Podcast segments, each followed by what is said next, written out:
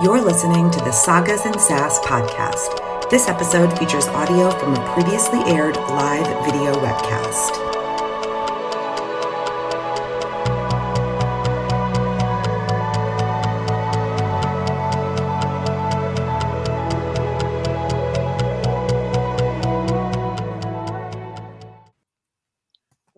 To Sagas and Sass Season 4, brought to you by Geek Saga Entertainment. I'm Tara, along with fellow hosts Nick and Jonathan. Nick is back. Holla, y'all. This episode will cover Glory, Part 3 of Morningstar, the third installment in Pierce Brown's Red Rising saga. Please note that if you are watching this as a webcast, there is a chance that you will hear some spoilers for later books in the Red Rising series during our live webcast. However, if you're listening to this as a podcast, any spoilery bits have been edited out. If you're watching live, join us in the chat or after the fact, follow us on Facebook, Instagram, Twitter, and YouTube at Sagas and Sass or email us at sagasandsass at gmail.com to continue the conversation. Additionally, please note that the views expressed by the hosts are those of us as individuals and do not necessarily represent the show as a whole. And don't forget to check out our Patreon. With 10 tiers ranging from $1 a month to $40 a month, it offers tons of ways to support us and receive some great perks in return, including early access to the podcast versions of these episodes, as well as timed patron only access to these live videos, which will only be available to our patrons for the month after they've finished airing. And you can find us at patreon.com slash geeksaga underscore entertainment. And with that, it is time to dive into chapters 35 through 39 of Morningstar. In the wake of Ragnar's death and winning Sefi to their cause, Mustang organizes a massive movement filling a thousand ships with the Obsidians. This includes families who will be dispersed to their new homes underground and warriors who will be sent to the military ships in orbit. Once this is accomplished, Darrow, Mustang, and Holiday return to Tinos with Cassius as their prisoner, Sefi and her Valkyrie as their allies, and Ragnar's body pause for emotion. Sevro and the Howlers greet them, with Sevro producing Ragnar's bear cloak and announcing himself as Ragnar's blood brother before asking permission to drape his body with the cloak. In a promising show of generosity, Sefi passes stewardship of her brother's body to Sevro, and he and Darrow hold vigil over it, discussing the past, Darrow's regret over allowing Ragnar to fight Aja, and what their lives might have been like if they had been regular people. When Darrow finally leaves, he runs into Victra on his way out. And after telling him that Mustang and Dancer have already been at each other's throats, she goes to join Sevro because, duh, if Victra and Sevro haven't been banging yet, they're sure as hell about to be. And we are here for it. Darrow, for his part, is off to find Mustang, who happens to be hanging out in the commissary with his uncle Narol, Kavax, and Daxo uh, Telemanus, a bunch of pit vipers, and Darrow's brother and mother. Darrow's kind of shocked and maybe a little worried at seeing the two halves of his life collide without his supervision. And let's be real, it probably doesn't help that when he walked in, Mustang was kind of telling embarrassing stories about their time at the Institute. Soon, though, his mother announces that it's time for bed and figuratively drags Kieran, Narol, and the Pit Vipers along with her, leaving Darrow, Mustang, and the Telemanuses to talk shop. Apparently, the current plan is to use claw drills to allow the Obsidians to invade key Martian cities, but they don't agree with this. Both because no matter that Sefi is Ragnar's sister, they don't trust the Obsidians, and Mustang also insists that the Jackal will smell this plan a mile away. The other issue is their need for assurance that Darrow isn't trying to begin a dictatorship or a full democracy with a K. But before they can get too deep into that conversation, Holiday shows up to let Darrow know that Cassius is asking for him and mm-hmm. claiming that he has information. So Darrow heads off to the infirmary, where he and Cassius kick off their conversation by speaking of honor and duty, blah, blah, blah, until Darrow eventually insists that they get down to brass tacks. So Cassius asks him why he thinks the Sovereign was suing for peace. And it turns out that while thanks to Mustang, Darrow knows a litany of reasons as to why the Sovereign wanted to remove the Jackal from power, she in fact made Cassius hold back the most important piece of intel they had because it turns out that not only has the jackal been stockpiling helium, he also robbed a warehouse on an asteroid located between the core and the rim. a warehouse that contained 500 world killing nuclear warheads? For fuck's sake. Obviously, a meeting is called so that Darrow can bring this extremely beyond worrisome news to everyone's attention, but the leaders of the rebellion end up questioning whether Cassius is telling the truth, with their argument punctuated by Sevro's constant reminders that they could just torture the truth out of Cassius, as well as some discussion as to whether or not Mustang belongs in their war councils. Though that point seems to fall flat considering, you know, all of the other shit they have going on. Anyway, they eventually come to the conclusion that Cassius must be telling the truth, thanks to Victra remembering a passing comment she once heard from her mother that clearly referred to the nukes in question. But that's not the end of the meeting because next up, Darrow has to convince them that the claw drill plan isn't going to work, and that instead they should create their own paradigm. One the Jackal won't expect, of course. Basically, Darrow wants them to leave Mars. But that's not all. His new and improved plan is for them to head out to the rim to smash the Sword Armada. And so the Red Armada is off to war, leading to tearful goodbyes between Darrow and Dancer, and strangely enough, between Mustang and Deanna, Darrow's mother, as well. As Darrow boards his shuttle with his friends, Dancer calls out to him. And when Darrow turns, he sees a sea of people blues, reds, greens, grays, obsidians raising their fists in solidarity with him and with each other. Dancer bellows, Break the chains! And Darrow raises his own fist in salute before stepping into the shuttle to sail off to war. Again. So, going back to Ragnar and his death, and them bringing his body back with them and having their vigil over it, Darrow is blaming himself for Ragnar's death, saying it was his shit plan to take Aja out. And Sevro reminds him that Aja killed Quinn and helped kill Fitchner, as well as dozens of sons while Darrow was locked up. And he says, Wasn't your bad. You'd have lost me too. If I were there, even Rags couldn't have kept me from having a go at her. Always trying to protect us, the shield of Tinos. He loved the name. I think he'd always thought himself a blade before he met us. We let him be what he wanted a protector.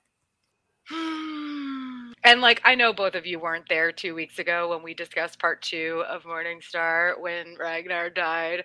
Mm-hmm. But just since you weren't there, all the feelings about losing Ragnar, honestly. That was super sad. I loved Ragnar. Does anybody not like Ragnar? I feel like I have never heard of anybody disliking him and his death was in my opinion even though some people two weeks ago sort of disagreed with me timed and written in such a way that it was so emotionally impactful. It was. I don't usually cry during books but i got very I, and i didn't cry this i actually got angry uh, during when he died. Hey that's an emotion it's okay. Because actually i sort of agree with darrow his plan was terrible you know, he's like, "Can you take him?" What's Ragnar gonna say? No. Of course, he was gonna take a shot at her, even though it was a stupid ass plan. So anyway, vent over since I wasn't here for that discussion.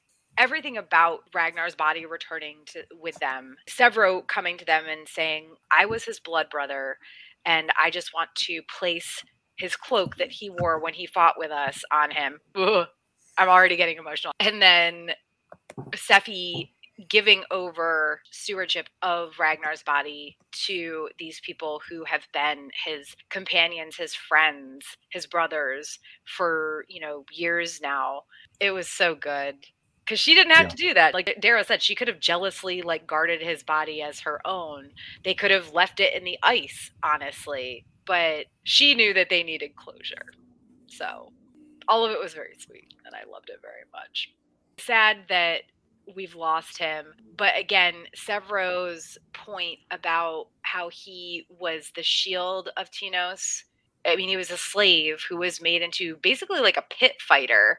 I'm thinking like Dance with Dragons Meereen situation, yep. you know? And then he got to be something more than that. He got to protect people and not just the people he cared about, but all of these refugees that are living in Tinos. He got to help and protect them. They gave him that name, and mm, I'm just never going to not be emotional about it. or probably ever stop talking about Ragnar's death being the saddest in the series so far. All that said, moving on to ugh, Cassius, who is still alive, and Sevro. And I think all of us want to know why Darrow is keeping him alive. And Darrow says, Maybe I think the world would be a better place with him in it. So many people have used him, lied to him, betrayed him. All of that has defined him. It's not fair. I want him to have a chance to decide for himself what kind of person he wants to be. None of us get to be what we want to be, Sevro mutters. At least not for long. Isn't that why we fight? Isn't that what you just said about Ragnar? He was made a blade, but we gave him a chance to be a shield. Cassius deserves that same chance. Granted, Sevro isn't wrong when he says that someone in Tinos is going to try to pop Cassius. And same goes for Mustang. This place mm-hmm. is a powder keg, and having, even though both Mustang is being guarded by Uncle Nero's pit vipers, which is, by the way, the B squad, like just beneath the Howlers, and Cassius is being guarded and also in the infirmary and everything. This is a bad situation, like a bad place to be keeping this guy. I get that he had been severely injured, but he should be like locked up in a very safe cell right now. Yep. And I hate to say it, being a te- if they want to keep him alive or feel the need to keep him alive, Darrow, then he should have his own guards, his own cell, his own doctor. Mm-hmm. I, I mean, to mm-hmm. be honest, it's not just the Reds or the Obsidians or whatever. How do you know your doctor isn't going to want to mm-hmm. take care of the situation? So I don't know. This whole thing seems very stupid to me. But hey, it they, pays off. Yeah, because they do get that information. Before Darrow goes to see Cassius, Darrow and Sevro talk about what might have been had they been regular people. And while Darrow knows that he might have loved Eo more as time went on. Eo herself would have despised their small life. So when Darrow asks himself if he was given the chance to go back and to be blind to all of this, would he? He thinks. All this time I thought this was for Eo. I drove straight on like an arrow because I had that one perfect idea in my head. She wanted this. I loved her so I'll make her dream real. But that's bullshit. I was living half a bloody damn life, making an idol out of a woman, making her a martyr, something instead of a someone, pretending she was perfect. She wouldn't have wanted that. And when I looked out at the hollows, I just knew. I mean, I guess I realized as I was talking that justice isn't about fixing the past, it's about fixing the future. We're not fighting for the dead, we're fighting for the living and for those who aren't yet born, for a chance to have children. That's what has to come after this. Otherwise, what's the point? You and I keep looking for light in the darkness, expecting it to appear, but it already has. We're it, boyo. Broken and cracked and stupid as we are, we're the light, and we're spreading. Man, Darrow does know how to give a good speech. Mm-hmm. I feel like he's like the only one that ever gets to give these just epic talks and speeches, and that's not really fair. I mean, sometimes obviously mm-hmm. Sevro says some pithy stuff, but it's mostly hilarious and gross.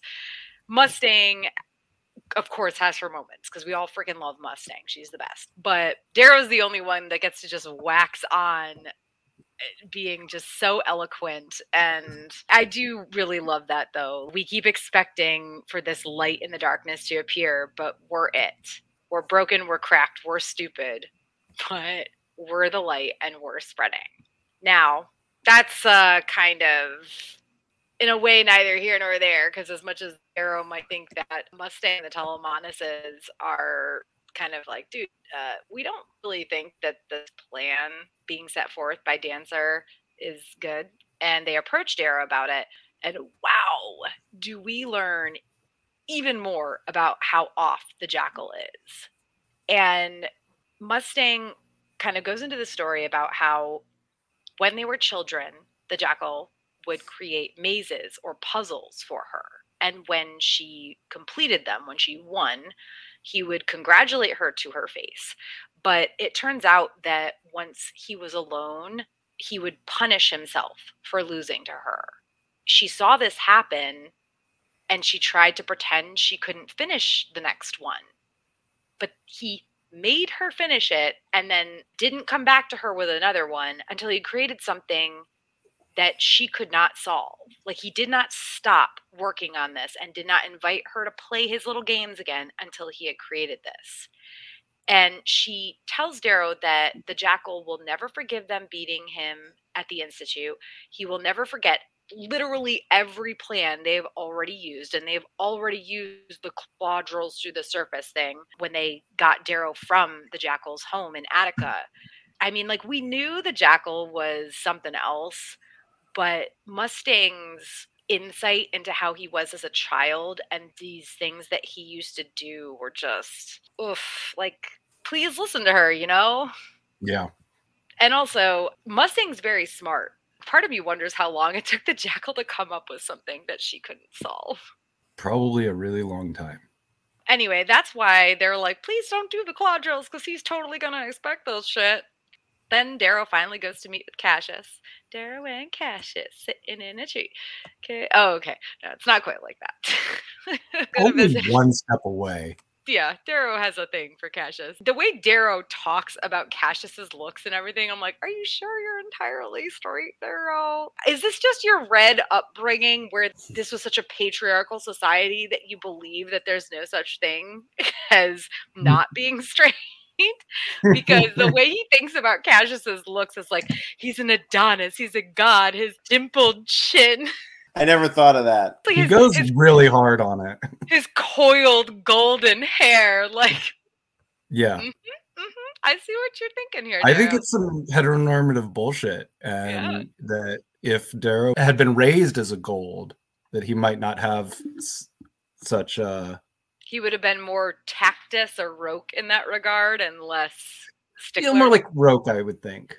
well, I don't mean all the aspects of their personalities. I mean Mm. just Mhm, mhm. being, you know, not being straight. Yes. But anyway, so they don't quite sit in a tree and kiss, whatever.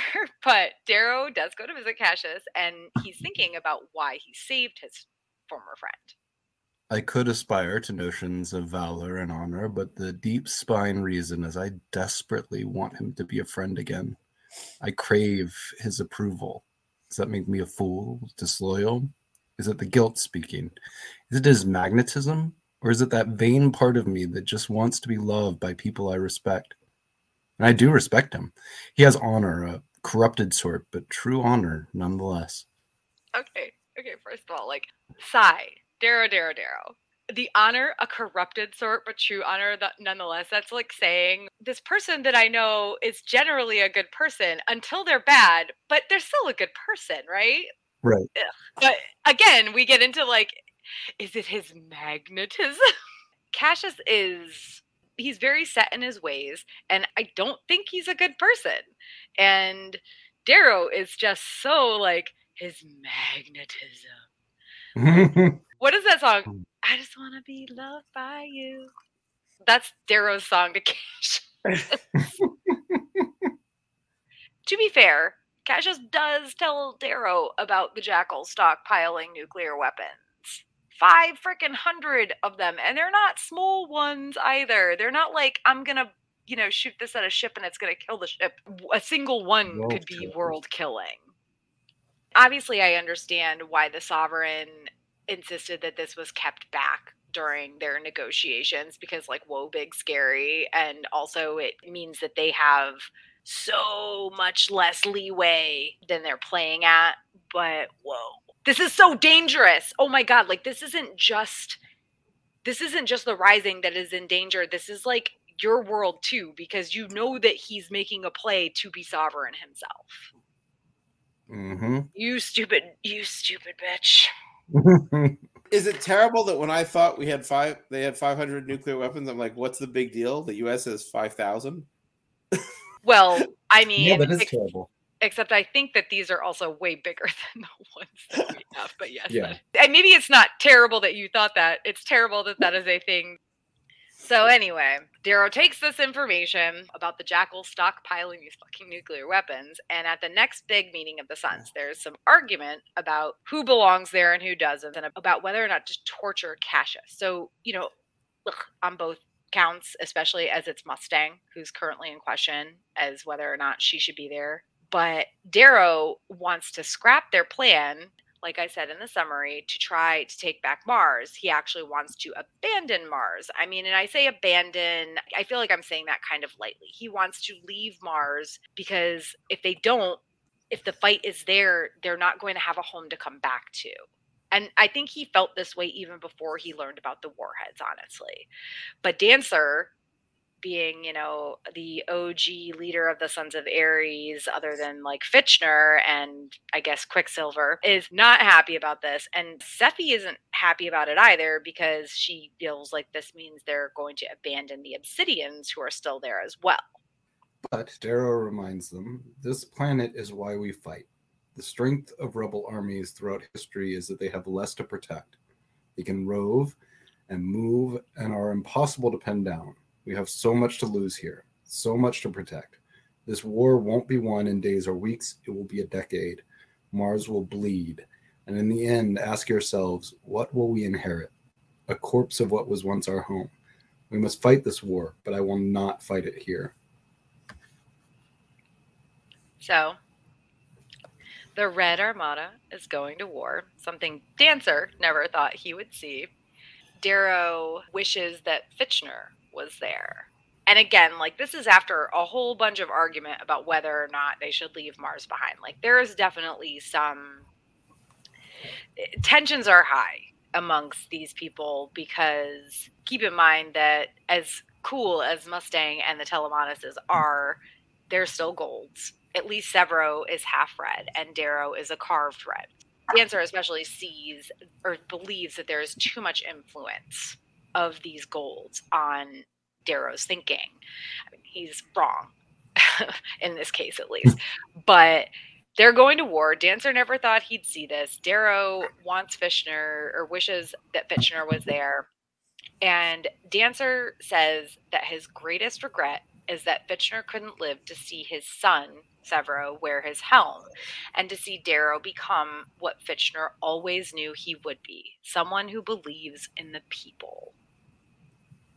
Darrow is glad that Dancer sought him out, especially as he doesn't know if he will ever return, and thinks, And if I do, I fear he will see me as a different man, one who betrayed him, our people, Eo's dream.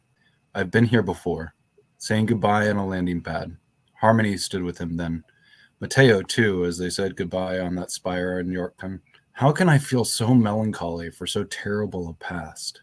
Maybe that's just the nature of us, ever wishing for things that were and could be rather than things that are and will be. It takes more to hope than to remember. I don't know. What do you guys think about this quote? Because to be honest, I'm kind of like, you know, he's thinking about saying goodbye to them, and and we didn't really hear or see much about that in book one but these are people you know harmony trained with him dancer helped make him mateo trained him in the ways of gold is that part of his past so terrible you know what i mean between being carved which is painful and awful and going to the institute which was also painful and awful for different reasons i feel like what he's what he's remembering isn't so bad yeah to say like how can I feel so melancholy for so terrible a past? I get him saying like, okay, I'm feeling melancholy about Eo, right? About my mm-hmm. time in the mines, and that was terrible. And I even get there being some like, oh, it was terrible being carved and the training was hard, but like that was kind of a brief light moment. Yeah, at least from the reader's perspective. Well, I mean, I, I think he's melancholy because he believes that his next action is going to upset these people. And well, but he specifically says he'll ever get it back, and he thinks that he'll, he'll, he'll believe it's necessary, and we'll get to the next section in a little bit. Yeah. But, but he specifically says, "How can I feel so melancholy for so terrible a past?" Yeah. I know he's saying that in general, right? I get the thought of I'm feeling melancholy about the terrible past of when I was a red, but like and even again like the painful carving and stuff but that moment when he left people he did actually care about behind on the landing pad as he went to the institute seems like mm, like is this unreliable narrator or are you just I mean, also this is Darrow though, so it's like yeah. maybe maybe you're just a melancholy as fuck dude about everything. No, no, I th- I think he's feeling melancholy about the past because he thinks of in in the past he had relationships with these people and therefore even though it was a terrible time in general these were people that he he loved and he respected and he's fearful that when he comes back from this next adventure knowing what he's planning to do which we as readers don't that they'll never respect him the same way again. I think that's where it's coming from. Well as it stands the first portion of what we're covering tonight is the least uh, happening as they say so mm-hmm. Mm-hmm. But wait, but wait, before they actually go to war or battle or whatever again, they're off to visit the Moon Lords in chapters 40 to 44. Darrow arrives on Io to meet with Romulus au Raa. Though from the start things don't go as planned, Mustang sets up the meeting, and Darrow believes the so called Moonies, uh, not the Unification Church version, will show, but he also knows that they are a proud people, a people who only bent to the sovereign's authority after she destroyed their moon Rhea, and who rose against her again when Mustang delivered their captive children from Luna after the massacre at Darrow's triumph. Eventually, Mustang arrives, but Romulus isn't with her. Instead, it's his sister Vela, come to fetch Darrow to a meeting at Romulus's home. Now, this was decidedly not part of the plan, and Sevro is especially weary of treachery and as is Darrow when he realizes it will just be him and Mustang along for the ride. But Mustang insists that Romulus would rather die than kill a guest. Obviously, not a Walder Frey here, and even Sefi agrees that he should go, and so they do, though not before Sevro promises to lay waste if they aren't back within six hours. At the home of Romulus au Raa, Mustang is escorted inside to meet with him first, while Darrow is left in the gardens and is soon approached by a little girl.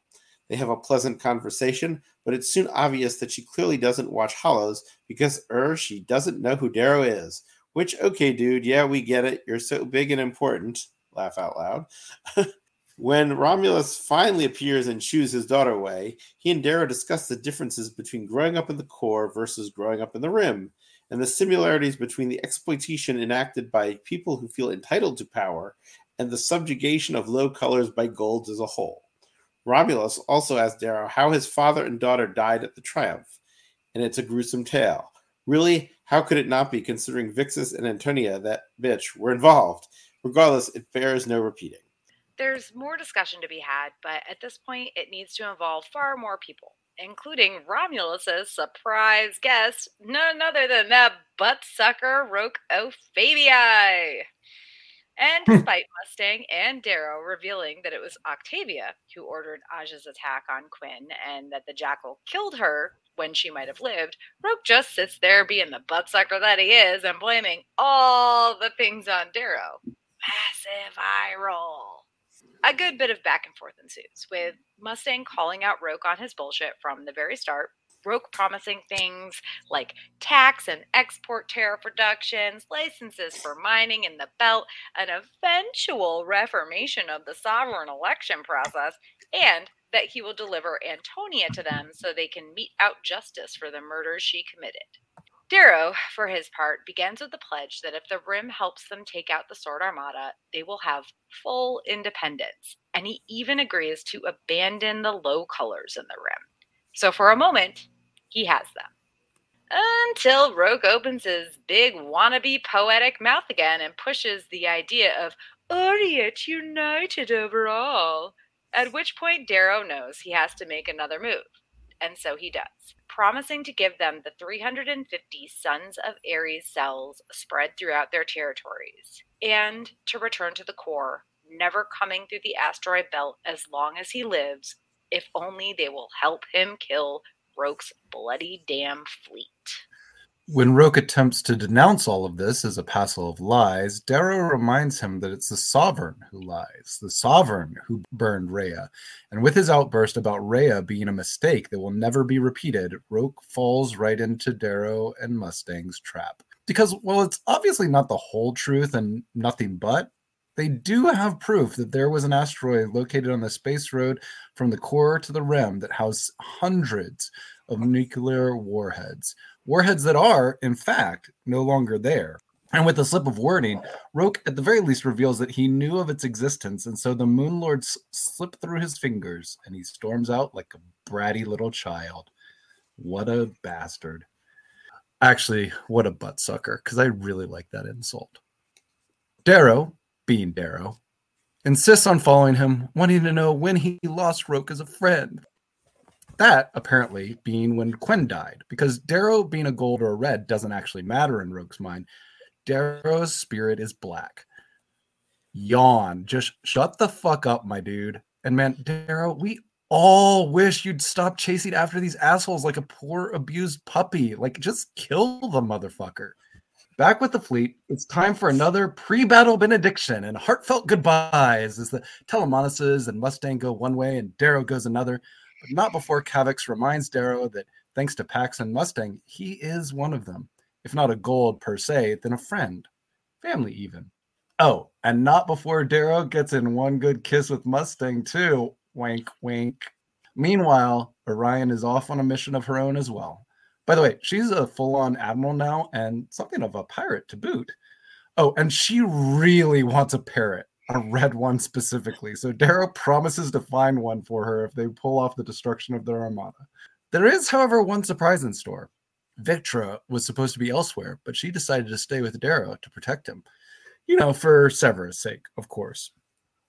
Once more into the breach, she says, and Darrow goes live to broadcast yet another Reaper speech to remind his fleet that they are not red, not blue or gold or gray or obsidian. They are humanity. They are the tide, and they will reclaim the lives that were stolen from them and build the future they were promised. I love how just actor you went there when you have to read the whole speech in a little while. Oh, don't worry. I'll bring even more. Bring it on. So And we're you're off to see the Moon Lords, the wonderful Moon Lords of Oz. yeah, or of the brim. Yeah, har har har. I know. So Darrow has some uh, feelings about Io and its people. I may not like Io, but I can respect the people of this land. Ionian men and women are not like humans of Earth or Luna or Mercury or Venus.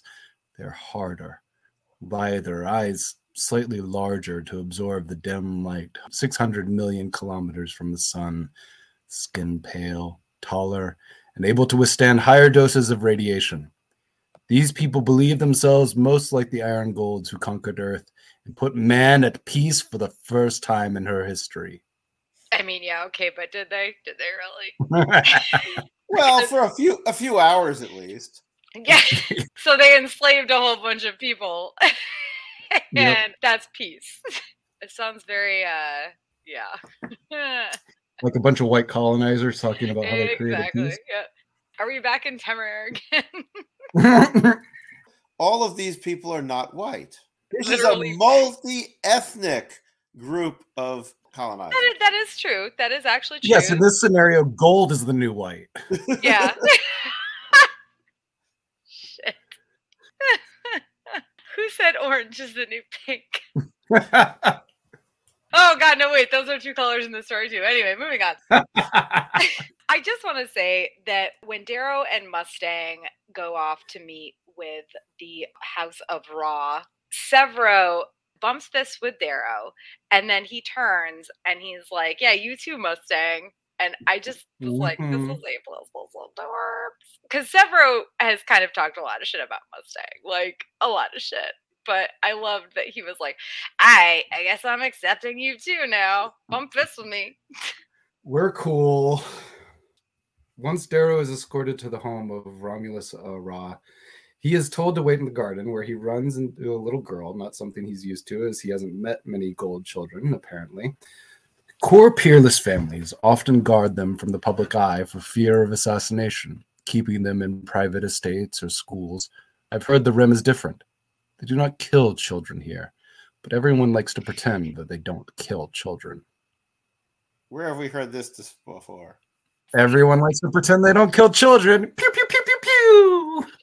Uh, I mean, honestly, though, we obviously know that Nero Augustus kept Mustang and the Jackal like sequestered away. I mean, he sent Mustang to stay with the Telemanuses, and I think only very few people even knew that she was his child when she was staying with them. Mhm. And I mean, he hid the Jackal away, which I mean, let's be real. I I don't know if I completely disagree with that. Maybe you should have just killed him. Well, he tried that. He did though, because the jackal was born like a weakling, and there's like a thing that they do where they like put them out in the elements for like X amount of days, and if they survive, then like okay, I guess they get to survive.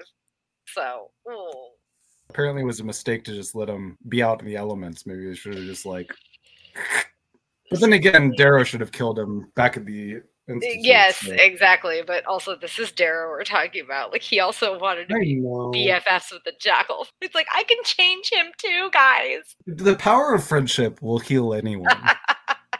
And don't get me wrong, i rainbow. love when like the power of friendship actually like wins the day. Like Steven Universe, like Mm. fuck. I love that shit. you Also, know? the new She-Ra. Yes. Shira, She-Ra. yes, love new She-Ra. But also, come on, y'all. Like sometimes that shit doesn't work, and you need to recognize, like, hey, this is not gonna be a good scene. I need to fucking kill this person. but Darrow, he like never will. So he's in these gardens. He meets this little girl named Seraphina. And when Romulus shows up and asks what she thinks of Darrow, she points out that he's big. And Darrow's like, but not so large as a Telemanus. And she replies, well, nothing is as large as a Telemanus. Which is like, I love that even in the rim, the whole Telemanus family is known for being like large and obnoxious in the best ways because they are the best. Darrow tells her about Ragnar and includes that he is dead now. And she's like, that must be why you're so sad. And I was just like, child is smorked because she's like eight years old. And Darrow is also just like, how did she know? And I was like, you fucking wear your emotions on your sleeve. And also, like, Ragnar was Ragnar, and you should be fucking sad about it. I mean, I come on, think- Darrow. You're basically a big himbo who has like read a lot of books. Yeah. He hasn't actually read any. He just had Read. them absorbed into his brain. You're right. Yeah. It is more like he got them absorbed into his brain. Although I do think that there is a reference to him like spending a lot of time reading books. he does read. He does absolutely read. It's just like the vast amount of knowledge that he has is absolutely due to the Yes, you know absolutely. implants and all that shit. It's probably important to note that Seraphina didn't know who Darrow was because Romulus doesn't allow his children to watch hollows before the age of 12. Also, that their children aren't allowed to have servants because the moment a child thinks it's entitled to anything, they think they deserve everything. I gotta say, I'm behind the Moonies on this. One hundred percent. But also, isn't it a little bit like how Bill Gates is like, oh, I'm not just gonna like give all my money to my children, but like they're still gonna grow up incredibly entitled. They're just not gonna like immediately get everything. Warren they- Buffett did that too, yeah. Yeah. Like Yeah. I'm like, okay, Right. better than not just like giving them whatever they want and raising them to be spoiled children, but also like you're not actually like teaching them to be like different than you. You're teaching them like they have to earn what you got. Yeah, they have to earn their privilege. Putting it into the perspective of the, the novel here, Romulus expects his children to reach a certain point of understanding of the world as he sees it. And he's not going to give that to him. And if um, presumably, especially based on how golds treat their pixies, so to speak, if they don't earn it, they're not going to get it. Now they may get Yeah. something, I can Romulus. easily see Romulus, if their child is a fuck up or not what he wants him to be, being much more like Randyll Tarly treating Sam. I mean, I think you're probably right there. But that's the thing. Like, when he says they have to earn servants or slaves, Seraphina mm-hmm. points to her cheek, like with the scar, which means she has to go to the institute. So here's the thing they're claiming that their institutes are better because there's no R word or mutilation or whatever. They still call students. Serafina Ara is not going to go to that institute and be paired with somebody that could kill her on purpose. Like Sevro and Priam, that was a mistake. That wasn't supposed to happen. Nope. Everybody else killed the person they were supposed to kill they generally paired mid-level entries with mid-level entries low-level entries with low-level entries. The fact of the matter is serafina Aura is not going to earn her slaves until she earns her scar but she is still a member of house Raa and so she still is going to have that step up in society. To be honest like throughout this whole conversation darrow thinks that it's hard for him to speak to Romulus as if he is not a tyrant. And he says, You sit here and think you're more civilized than Luna because you obey your creed of honor, because you show restraint, but you're not more civilized. You're just more disciplined. Romulus asks, Isn't that civilization, order, denying animal impulse for stability? No, it's not. But hey, Darrow is here to discuss war, not philosophy or politics.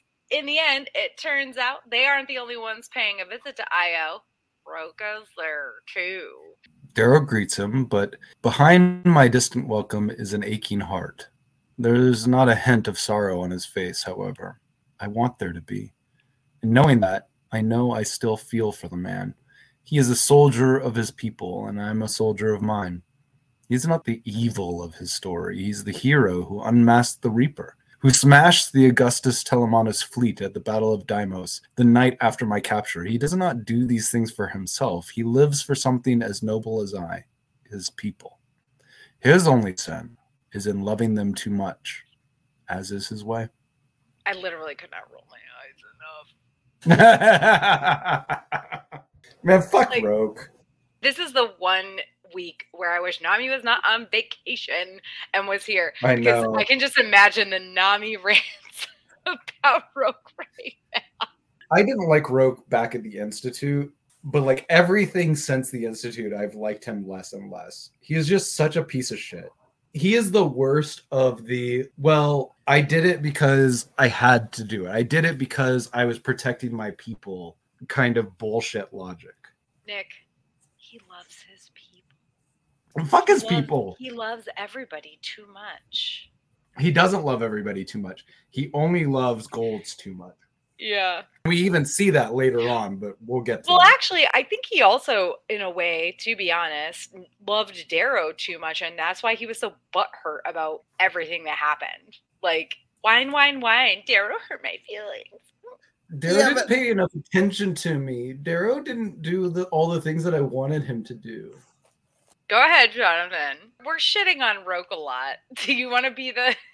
Well, I, I'm not gonna really defend the guy, but from his perspective, I see why he got was so upset at Darrow. Not trusted and never brought into the inner circle. I get all that. Now, having said that, it's obvious that of all the people that Darrow was befriending, I think knowing the truth, even Cassius would have taken it better than than Roque would have.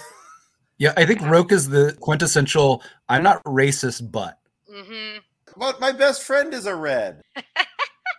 So Darrow offers the Rim independence in exchange for their help in destroying the Sword Armada, and ugh, this includes him agreeing to abandon the low colors in the Rim and also giving them the information on the sons of Ares cells there as well. Which brings us back to at the end of the last section that we talked about, he was saying, you know, Dancer is going to hate me they're going to feel like I betrayed them. I mean, again, this is Darrow plots and plans and plans and plots. And this is why I was saying he felt melancholy because he knew this was a likely scenario. Okay. But like seriously, ugh. Even after he's like, I'm giving you your independence, I will abandon the low colors here. They still have to be slaves, which cool man.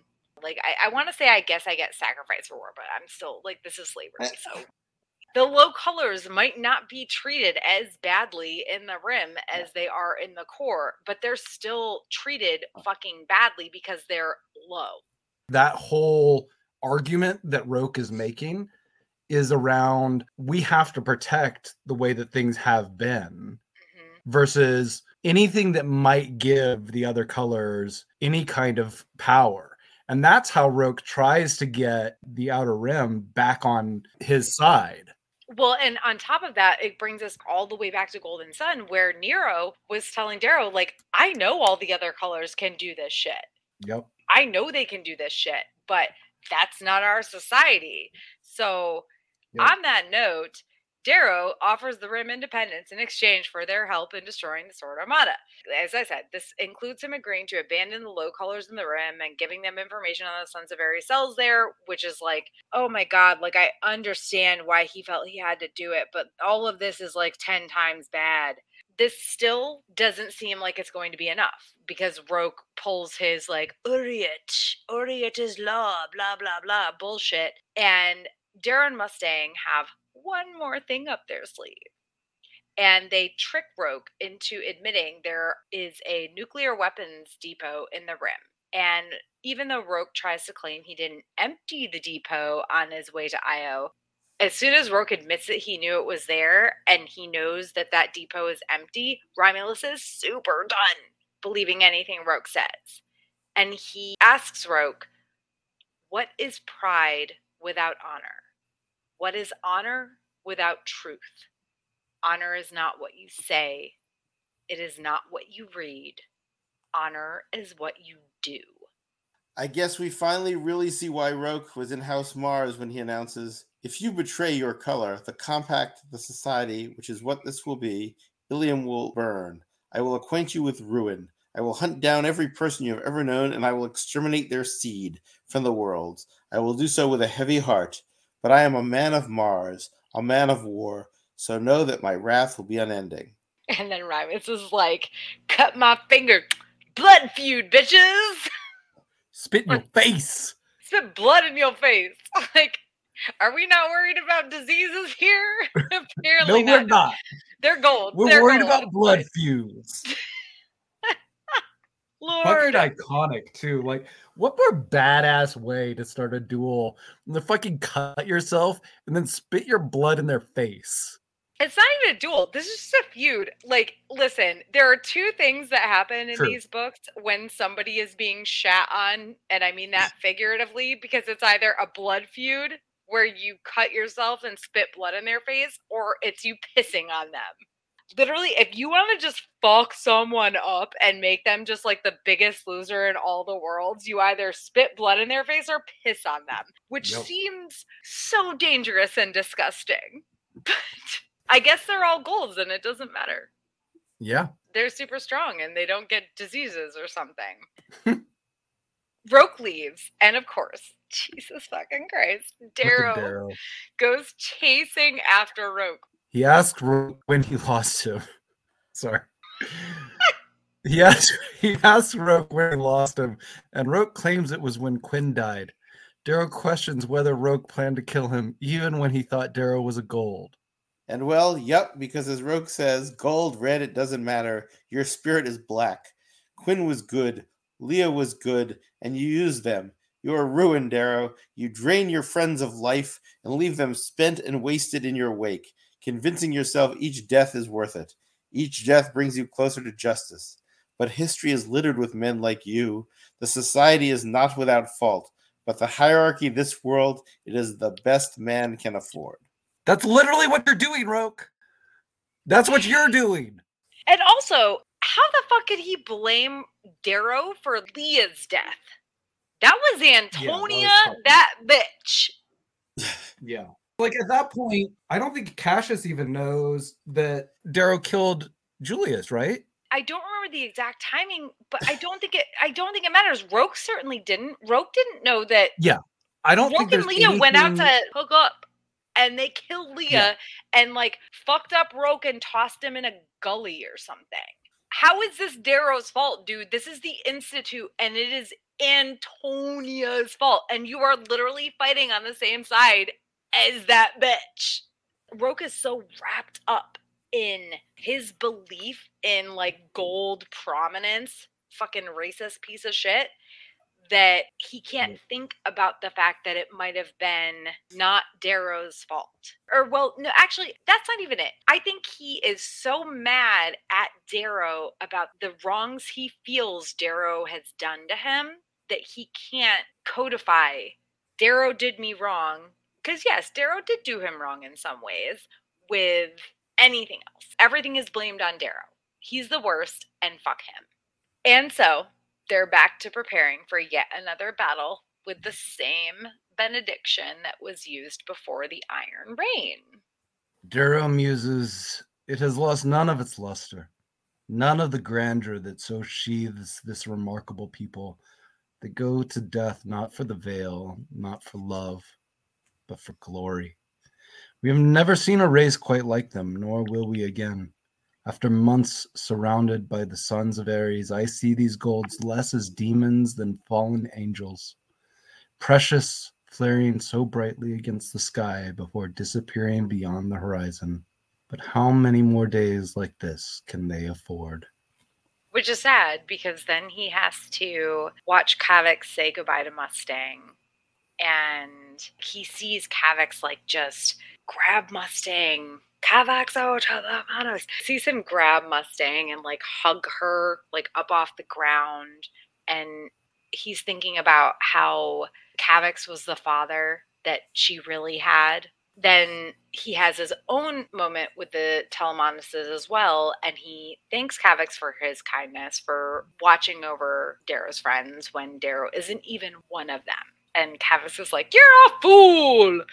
Where's Sophocles, like to pull a jelly bean out Oh. of Darrow's pants or? Sophocles. Oh no, wait, he does. Kavax says he's a fool. Pax made Darrow one of them, and so does Mustang. And then there's Sophocles, who discovers yet another yet another jelly bean that somehow made its way into the joint in Darrow's armor. Which, like, yes, my next pet is named Sophocles, probably. 100%. and everybody's like, "Oh, you're super smart," and I'm like, "No, I'm naming it Yeah. after a fox who loves jelly beans." And yes, I 100% feed this animal, whatever animal it is, jelly beans. but also like I just I, I fucking love Sophocles. Like, of course, we get another big Daryl speech, though at least this one is quite a bit shorter. In mine, in space, in city and sky, we have lived our lives in fear. Fear of death, fear of pain. Today, fear only that we fail. We cannot. We stand upon the edge of darkness, holding the lone torch left to man. That torch will not go out. Not while I breathe, not while your hearts beat in your chest, not while our ships yet have menace in them. Let others dream, let others sing. We chosen few are the fire of our people. We are not red, not blue or gold or gray or obsidian. We are humanity. We are the tide. And today we reclaim the lives that have been stolen from us. We build the future we were promised. Thank you. Oh my God, thank you. Okay, okay, okay. Now it's finally time for the battle in chapters 45 through 49. As the battle begins, it's clear that Roque wants to board Darrow's ships, meaning there's no slugging it out and hoping for the best. But at the same time, Darrow believes that Roque doesn't really understand red psychology and therefore won't suspect his real plan, which, as usual, includes plots and plans within plans and plots.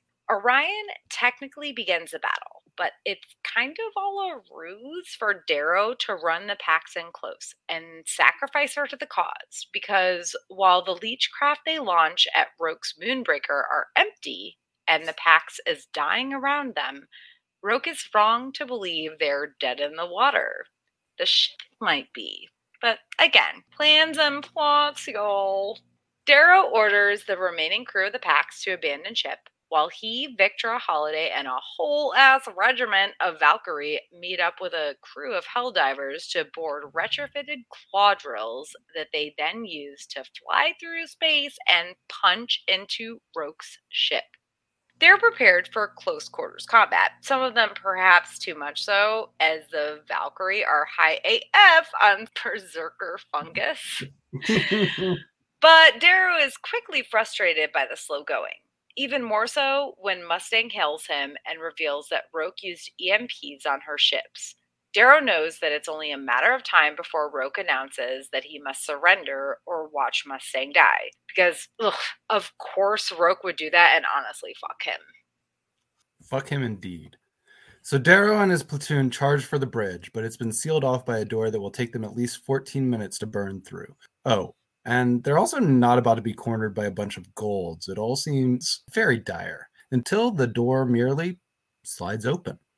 And to be honest with you, I was confused by this moment, but regardless, they surge through it, ready to fight. But what greets them is a calm, clean, dimly lit bridge with Beethoven being piped through the speakers. Because it wasn't actually Roque that opened the door, leading them into a trap. It was actually a pink valet who opened the door for them and was listening to Darrow's message that was playing on the ship's comm unit instead. So, lol, joke's on you, Roque! it's mere seconds before one of the golds catches sight of them, and hilariously, as the fight begins, one of them starts announcing herself as Felicia, uh, and earns a well timed, if cheesy, bye, Felicia, from Victra. Soon enough, Roque is the only person left who hasn't surrendered. Well, other than the Blues in the pit, who clearly have no idea what to do because it's not as if they are fighters. Roque, being Roque, refuses to stand down, continuing his barrage on Mustang's ship, even after Darrow reminds him that it's Mustang that he's attacking. But hey, remember all those plots and plans we keep mentioning? Because this is when the Pax comes into play. They reverse the coolant flow, causing the reactors to overheat, and because it's you know positioned in the midst of Roque's fleet, when it implodes, it destroys all of his ships. So long, Pax, the ship, and thanks for all the good times. However, Roque's fleet does have Darrows in flight, and he believes they will come back to save him, except apparently Roque didn't think to wonder where Sevro, of all people, is, and it turns out that some Helldivers melted caverns into the nearby moon of Thebes, where Sevro and 6,000 soldiers were loaded into star shells and waiting for their call. Boom. Granted, once upon a short time ago, there was also leechcraft filled with golds from Team Romulus in some of those caverns. But the Reds on Team Darrow collapsed those caverns right as several launches because Darrow needed that additional assurance plan, at least in his mind. And yet Roque continues being a big old brat because wah wah, he still swore an oath to the society. And even after all of this, Darrow still tries to convince Roque that the world needs him. Just like Iceman tried to convince Maverick that the Navy still needed him, which got shut up, Darrow. You are the only person who feels this way right now and only for Roque to step away and wax on about being God and glory and gold before taking his own life. Anyway, moving on, because no one but Darrow cares about what just happened, and also because there's still one thing left for Darrow to take care of, and y'all, it's well, not great, especially when Antonia, oh yes, was part of the battle, commanding a ship that she basically stole from Victra, full on abandons the rest of the Sword Armada. Victra wants to go after her bitch half sister, Remember, Darrow did promise her that revenge, but Darrow insists that first things first, they need to set a course for Ganymede. Of course, Romulus notices, but when he hails Darrow, Darrow um, pretends to be still be fighting in the halls of Roque's ship because, yeah, he's totally on his way to destroy the docks of Ganymede and blame it all on Roque. At the last moment, Victra tells Darrow to share the load, and she is the one who gives the order. They watch the destruction, Sefi and Holiday by their side, and when it is over, Darrow asks that Sefi rename Roque's ship Tir Morga, she says without hesitation, Morning Star. Discussion part three. I guess I have to wait to talk about the end of that scene. Yes. So, the Battle of Ilium begins, and very soon it seems that the Rising Fleet is, you know, outmatched and outgunned, quote unquote. They're losing ships left and right. And one of those ships is the Pax. One more friend lost to the cause. When Darrow thinks that, hey, like D- Darrow just brings destruction. Roque was right. Exactly. He's such a black soul. Turns out claw drills weren't really out of the equation after all. Because they retrofitted, like we said, a bunch of them with thrusters and used them to punch into Roque's Moonbreaker with the help of some Helldivers. And yeah, yeah, yeah. Sevro is waiting elsewhere to do other things. But the Valkyrie are with Darrow, high on Berserker Fungus, and ready to help him clear a path through Roque's ship. Meanwhile, Mustang is under heavy fire. Roque used EMPs on her ship, so she's in big trouble, and Darrow needs to hurry. But Roque put his ship on full lockdown, and it will take them too long to like drill through the door. There's a whole lot of just when they're fighting through the halls, like eh, they're losing Valkyrie left and right and they get cornered at the bridge and there's this recorded message like this constant replay of darrow's recorded message that's like the reaper has taken your ship. It's exhorting the low colors on the ship to join them and it's going on in the background. And sure enough it works its magic. Because a pink on the bridge opens the door for them. Listen the battle is amazing. There's a whole lot of shit going on. They fight through the halls. They're cornered at the door. And at one point like Sefi she goes back and is like fighting off gold and she brings someone's head to them. And Victra's like that's so and so he was in my house in the institute. He's a really good cook. Which actually makes me wonder like what house was Victra in like he's a good cook like was she Ceres? Hmm. Yeah, well, I don't think we ever found out. we have not at this point found out what house Victra's in, but like saying somebody's a really good cook implies that they had food to cook. Yeah. So Ceres? Maybe I guess Maybe. Minerva or Diana. I would have put Victra in Mars, but I don't think she was House Mars. That's like a question for Pierce. Please I feel tell like she definitely wasn't Mars, just because I feel like if she was Mars, we would have known it already. we would have had that, you know? That's Oh. definitely a good question for Pierce is hey, uh what house was Admit to us what house Victra. Yes. Give us the dirt. but a pink on the bridge opens the doors for him. And lo, Roque is all like, even you. I think he says Amathia, but I almost wonder if that was a typo because that's a weird name. And the only other place I've heard a name anything like that was Amalthea from The Last Unicorn. Ooh. So I want to believe that that was a typo and it was supposed to be Amalthea, not Amathea. But I could be wrong about that. But like when that. he's like, even you, Amathea. And she's like, here's my pink baby eye rose badge. And she like takes it off and throws it away. And Victor's like, you romantic son. I love Like- Victor so much. Dude, this poor girl was still your slave. Like she was a pink. Listen, reds, what they go through are bad. Obsidians, what they go through is fucking awful. But Yeah. like pinks, that's the worst. It's the most disgusting part of the society by far. And ugh.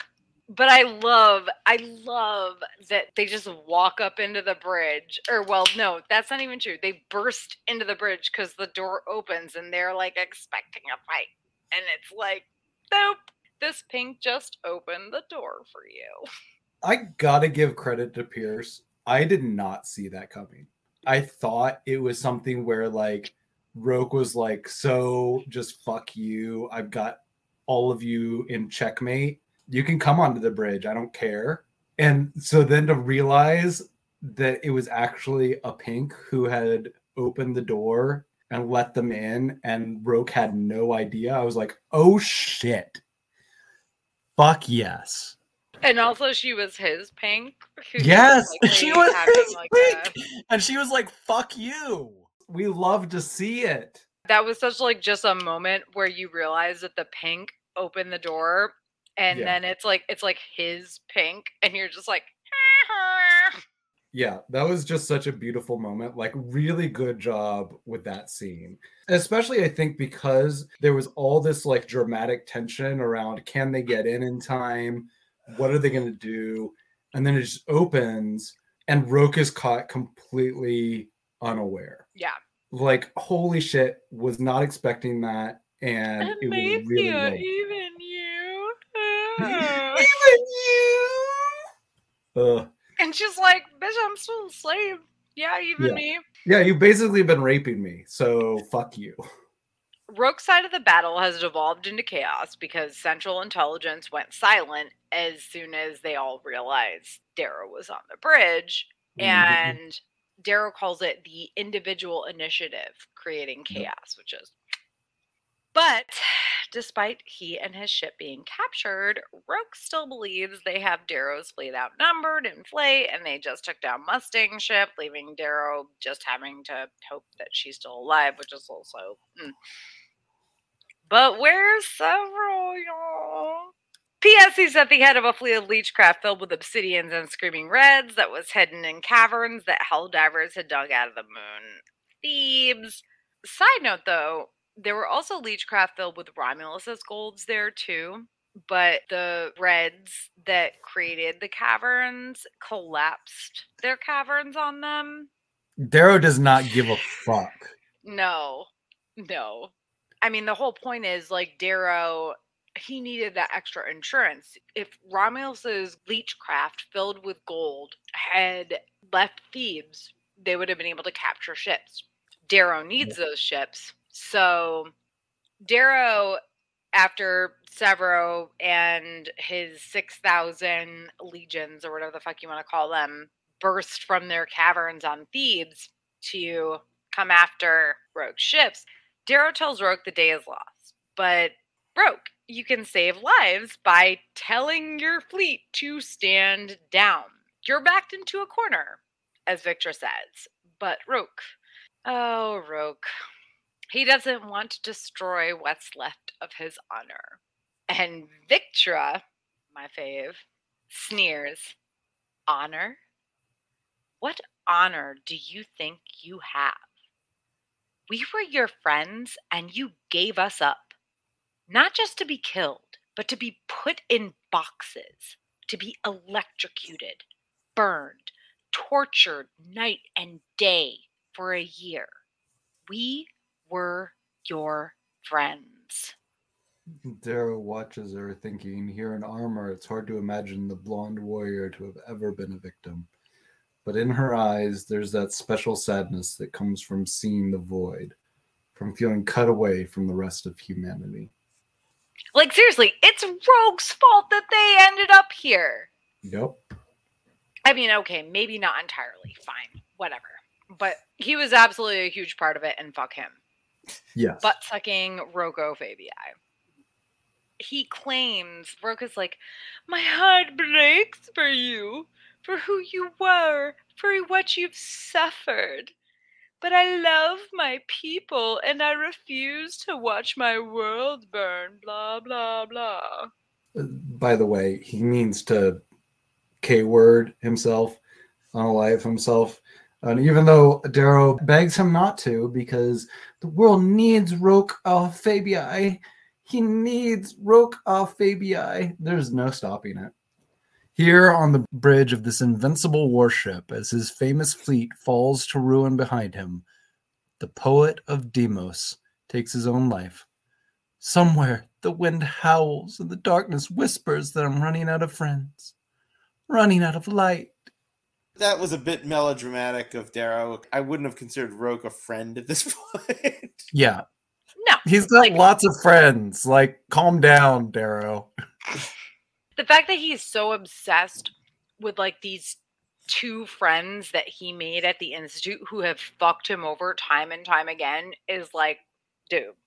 I must admit, I understand his obsession with Cassius because Darrow was not straight with him. Darrow did kill his brother. I mean, oh Darrow- no, he's just not straight. Let me be very clear. Oh, oh, you're not. Oh, that not straight. Oh, But also, yes, he was not straight with Cassius. But also, Darrow's not. Well, okay, actually, let me let me rephrase. I feel like Darrow is. I don't think Darrow would necessarily. I think he's pansexual. He is not in love with Roque. He is in love with Cassius because he's obsessed with who Cassius is as a person and his looks. Darrow never felt that way about Roque, right? Roque definitely felt that way about Darrow. so are you telling me that in the fan fiction alternative universe of this, it's Mustang, Cassius, and Darrow? No, Mustang wouldn't put up with that. Mustang would be like, no, get this guy out of our. Well, but Mustang was with Cassius. No, but she was not with him by choice, as we That's know. what I said. The alternative universe. No, Mustang wants nothing to do with Cassius. She was like literally just doing that to protect her family. Literally, she shoots him in the neck. He's like, "You wouldn't," and she's like, "Bam, fuck you, bitch." In part two, but like, Yeah. no, I Darrow. He has an obsession with Cassius that he never, like, yes, he has feelings for Roque in like that friendship aspect, but like he is obsessed with Cassius. I mean, I don't know, like his his feelings about Roque are just like why, man? Like please stop like when he's like the Yeah. world's need Roque au Fabii and you're just like no no they don't they literally need the opposite of Roque au Fabii like Cassius might might have something that redeems him. But at this point, Roque is literally like, I'm gonna kill your friends, and if I can't kill your friends, oh, I've lost the Sword Armada, so I'm going to Kill me. not live myself. Ugh, it's just ugh. And then elsewhere in the battle, Mustang is still alive, yay. and Antonia straight up abandons the fleet to save her own hide. And Victra is like pissed that they are basically letting Antonia go. Because let's be clear, Darrow promised Victra that she would get her revenge Mhm. right? Like he promised her that, like, join us and you will get your revenge. And Victra's like, what the fuck, man? Thankfully, she backs down a little bit because other things happen. But he's like, I promise you, we will hunt her down. We have something else to do first. That being, trick the Moon Lords into thinking Roque is still in charge of his ship, which they just directed toward Ganymede. Because whoo, yeah, that's right. Darrow is pretending he is still fighting his way through the corridors and that Roque is ordering this move as his last act of violence before Darrow claims his command. Holiday reminds Darrow that there are still thousands of low colors on Ganymede, but he knows. And when she asks if he's sure he wants to do this, Darrow replies, Want to? Since when has any of this been about what we want? And he turns to give the order, but Victra stops him, saying, Share the load, darling. This one's on me. So, as part three closes out, Darrow and Victra are standing shoulder to shoulder watching the destruction of the docks while Sefi just stares at it in awe because she's watched all. I mean, first of all, she's an obsidian, so she's been sequestered and not seen any of this shit, right? Ever mm-hmm. but she has watched all these hollows of ship warfare. But up until now, her war was fought in narrow halls with men and gunfire. So for the first time, she is seeing what a warship can do. Darrow notes that she is frightened, even as he thinks it's a crime that the Marvel should die like this. No song, nothing but silence, and the unblinking gaze of the stars to herald the end of one of the great monuments of the Golden Age. And I hear in the back of my mind that age old truth of darkness whispering to me death begets death begets death. Hmm. This moment is sadder than he wanted, I guess, somehow. And he turns to Sefi and he says that he would like her to rename Roque's ship. And without hesitation, she says, Tir Morga, which means morning star. Which I don't know how you guys feel. I know when, when we covered the Gilded Wolves trilogy, we all bitched about how they like forced the name of each book mm-hmm. into the story. I don't feel like this was forced, right? No, Like, that was actually a really good use of that. yes, yeah, exactly. But yeah, so Nick, what do you want to talk about? Oh, wow. War crimes. Cool. So this gets back to where I wanted to start with the collapsing of the caverns, which is also probably a war crime if you are correct and he killed them all. I for some reason interpret that he basically didn't kill them all. He they just prevented them from leaving and slowed them down so they'd miss the battle. No, they totally died. and I hear you that they you know they didn't want to ca- they needed to capture the ships and didn't want the golds to have more ships. And here they didn't want the golds to build more ships and they wanted to set them back a decade or more before the moon lords could threaten them. And I still wonder knowing what we know about Romulus already whether that long term was a good move. I think it actually was not. I would argue that they would have been better off allying themselves with him on a more permanent basis and see where it goes. I know they were worried that eventually the Moon Lords would attack them, but I don't know if that would have happened and and now you guarantee you have an enemy. So but you don't. You don't guarantee that. That's the genius of what Darrow is doing. Admittedly, like I can see the holes in this plan. But in theory, what he is doing is making it so that their shared enemy takes the blame for what happens. And I get that. Therefore, he can keep the alliance and also do the things like get the extra ships. Right. Okay. With both parts of this plan, this is where I think the plan breaks down. And I mean, clearly, only the second part had happened. I agree with you, but with the other part happening, especially when you say they all died, it just seems very suspicious from a Moon Lord point of view. I don't know that there's a way that he could hide the fact that they collapse those caverns. Right. Other than, I don't know what happened to your leechcraft, ma'am.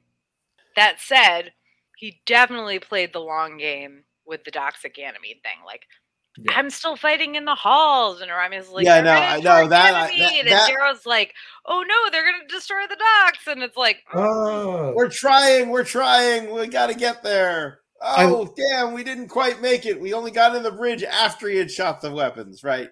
I get it. I I hate what Darrow does here, but mm-hmm. also the him doing the whole like, "Oh no, what if he's trying to do this thing?"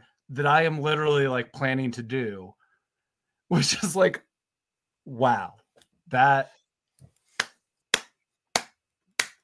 Look, if you're a conspiracy theorist, this is just like Roosevelt uh, letting the Japanese attack Pearl Harbor when he knew better. I still, again, a different leader in the Moon Lords, I might have felt differently, but from everything we seem to know, this guy's honor is everything. And if he gave his word, I do not think he would have been the long term enemy. He may not have been a long term ally either, but I, I think he would have let, you know, you have your world, we'll have ours sort of worldview. As part three closes out, they destroy the docks of Ganymede. Sefi names the ship Tir Murga, which is Morning Star any last thoughts before we close out this episode? This was a really good section. I've been enjoying this whole book, but this was a really good section. Everybody loves Golden Son. Like in the Red Rising fandom, everybody's like, "Golden Son is amazing. It's the perfect book." Blah blah. blah. Mm, are you just no. are you just Empire Strikes backing it, and you like you no. think this is the better one? Because I think that's so sad. Golden Son pissed me off so fucking much. I literally, if we weren't doing this show, I don't think I would have continued the series after Golden Son. Really? Yeah. The end of Golden Son made me so angry. Interesting. The society strikes back. Hypothetically, let's say there was no Golden Son. Let's say it was one gigantic novel. Would you have stopped reading it? So that's a harder question for me to answer because stopping in the middle of a book is different than stopping at the end of a book. I think the better question is if you had read Golden Son when it came out, not knowing when Morning Star was coming out, would you have continued? I don't know the answer to that question. Partially because I went pretty quickly from Golden Son to Morning Star, but I only did that because I knew we were starting Morning Star. And even though I wasn't going to be able to be on those episodes, I was like, I have to keep up with everything so that when I can rejoin, I'm still current instead of trying to like cram mm-hmm. everything in because I knew I wouldn't have time to do that. So I delayed, I did delay listening to because I do audiobooks instead of reading it.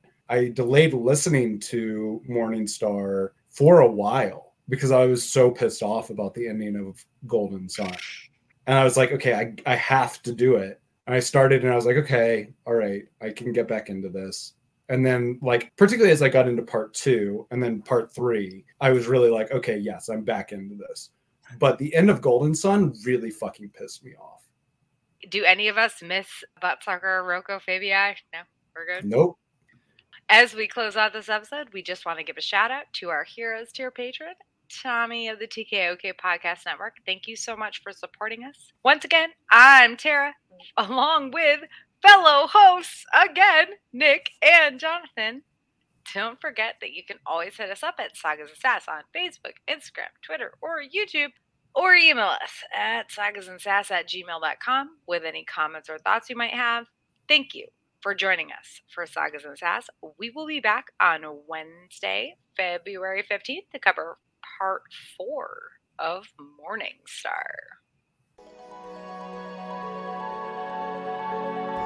Thank you for listening to the Sagas and Sass podcast. Follow us on Facebook, Instagram, or Twitter at Sagas and Sass.